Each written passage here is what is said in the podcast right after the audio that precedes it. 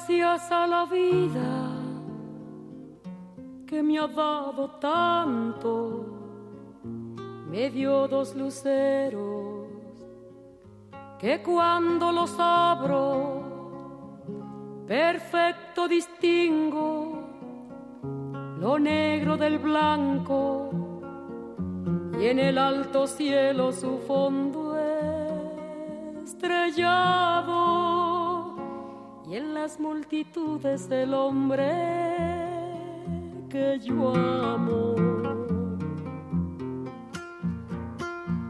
Gracias a la vida que me ha dado tanto, me ha dado el oído que en todo su ancho graba noche y días, grillos y canarios, martillos, turbinas, ladridos, chubascos y la voz tan tierna de mi bien amado.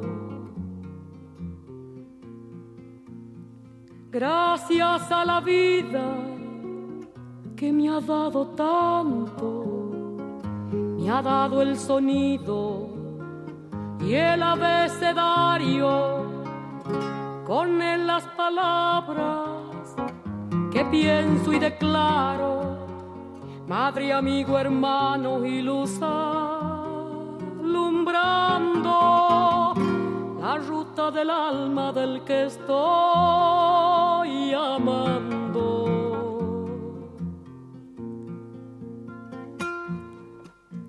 Gracias a la vida que me ha dado tanto, me ha dado la marcha de mis pies cansados, con ellos anduve ciudades y charcos, playas y desiertos, montañas y llanos y la casa tuya, tu calle y tu patio.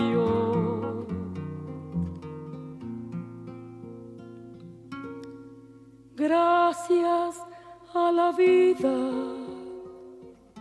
que me ha dado tanto, me dio el corazón que agita su marco.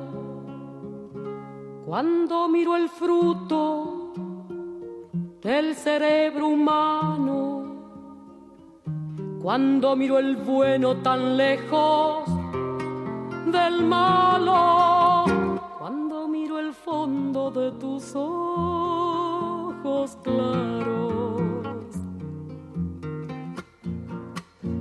Gracias a la vida que me ha dado tanto me ha dado la risa y me ha dado el llanto.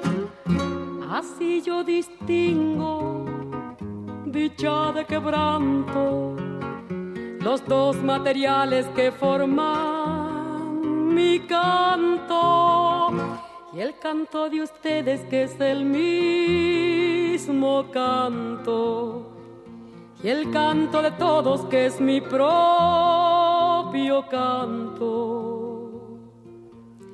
Gracias a la vida.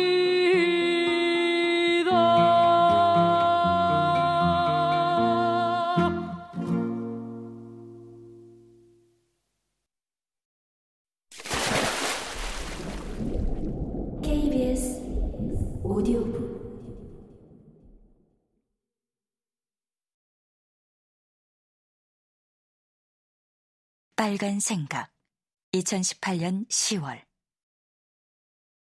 그가의 머리 손질은 런던 내셔널 갤러리의 붉은 벽에 걸려 있다. 그것도 숙성된 소고기 같은 무늬와 색깔의 대리석 기둥 옆에 있는 벽. 미술관 직원들끼리는 거대한 빨강이라고 부른다. 토마토 수프색 실내 장식을 배경으로 토마토 빛깔의 시프트 드레스를 입은 임신한 듯한 여자의 새빨간 머리를 소매가 봉긋한 분홍색 블라우스에 하얀 앞치마를 두른 하녀처럼 보이는 역시 빨간 머리의 여자가 빗질하고 있다.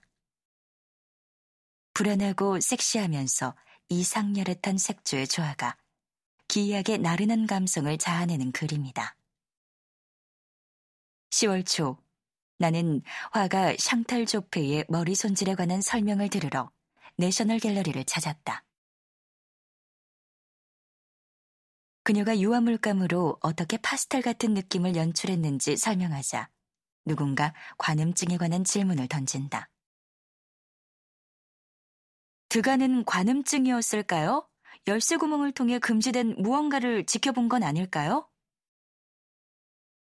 아니라고 샹탈이 대답한다. 그런 게 아니에요. 제 생각에는 그가 여자가 되고 싶지 않았나 싶은데요. 전날 밤에는 다른 빨간 머리를 보았다. 트랜스젠더 공연가 라존 조셉은 유스턴역 뒤편에 위치한 어둑한 소규모 공연장에서 그들의 에든버러 레퍼토리인 관대한 연인을 재공연했다.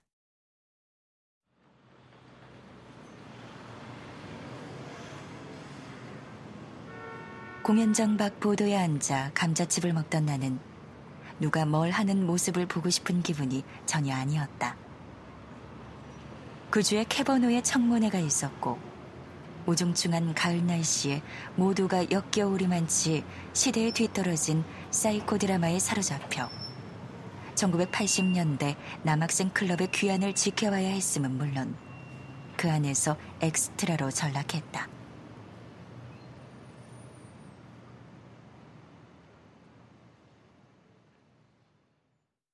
어쨌든 라 제이제이는 주름진 보라색 원피스를 입고 있었다. 목 주 위에 덧댄 여러 겹의 옵섭 장식을 감았다 풀었다 할 수 있는 원피스였다. 연극은 라 제이제이의 연인의 실화를 바탕으로 하는데 극 중에서 오르페우스라는 이름으로 불리는 이 인물은 조증이 생겨 정신병원에 강제로 감금된다. 라제이제이가 의사, 환자, 방문객, 온갖 역할을 혼자 연기한다. 여배우 캐서린 햇번이 되었다가 리버풀 출신 노동자 계급 부녀자가 되기도 한다. 저승에서는 모두의 모습이 변한다. 환자들은 바로크식 이름으로 불린다. 랍스터킹, 엘 임펜테, 제리에 덤스, 상처 입은 성인.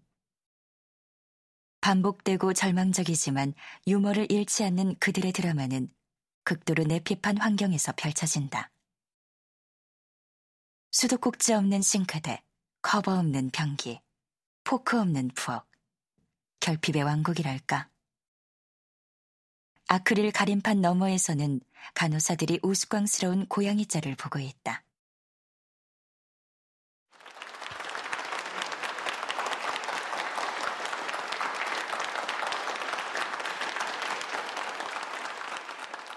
연극은 소름 끼치고 웃기고 단연 아름다웠다. 연극에서 아직 헤어나지 못한 상태에서 며칠 뒤에 나는 토론에 참여했다가 어떤 작가가 타인의 삶이나 직접 경험해보지 못한 일에 관한 글은 더는 바람직하지 않다는 취지의 발언을 하는 걸 들었다. 동의할 수 없었다. 나는 타인에 관한 글을 쓰는 것, 타인에 관한 예술 창조가 위험하지만 꼭 필요한 일이라고 생각한다. 물론 도덕적으로 넘지 말아야 할 선이 있고 아는데도 한계가 있다. 하지만 타인이 자신의 이야기를 하거나 하지 않을 권리를 존중하는 것과 아예 거들떠보지도 않는 것에는 분명한 차이가 있다. 드가는 저두 여인을 보고 그린 것일까? 아니면 저 여인들과 한 방에 있는 자기 자신을 상상한 것일까? 나 제이제이가 정신병원에 빨간 노트를 들고 가서 망상에 빠진 환자들이 하는 이야기를 받아 적은 것은 아닐까? 답은 당신이 어떤 믿음을 갖고 있느냐에 달렸다. 당신은 우리가 범주화된 인간 군상에 속한 존재로서 차이를 넘어선 의사소통은 불가능하다고 믿는가?